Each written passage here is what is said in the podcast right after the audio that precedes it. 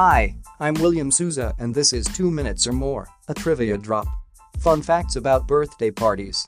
1. The placement of candles on birthday cakes has several possible origins. One theory says that the ancient Greeks placed candles on moon-shaped honey cakes made for the goddess Artemis. Another origin said that putting birthday candles on the cake is a German practice. That candle symbolizes the light of life to light up the birthday boy's paths. Poetic, hot, 2. Early Christians considered birthday celebrations to be pagan in nature in medieval times. Things changed so from then on, birthdays began to be celebrated so that these celebrations would end up warding off evil spirits and also from the moment of the celebration of the birthday of the baby Jesus on December 25, Christianity began to embrace the practice of celebrating the birthdays.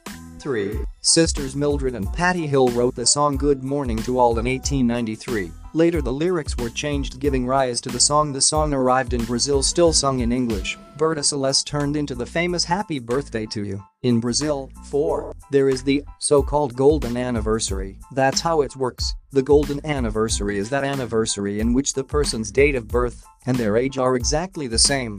For example, if a person was born on the 14th, and if he turns 14 on the same day, his 14th birthday will be his golden birthday.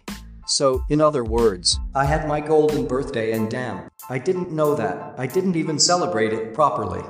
5. The origin of the word birthday comes from Latin. Anniversary is the junction of the word annus, anno and vertere which means to return, that which comes back every year. So you know these curiosities? No, maybe it's okay every time you listen to it for 2 minutes or more there will always be some interesting curiosity for you. Okay, then that's it, we stay here, bye bye.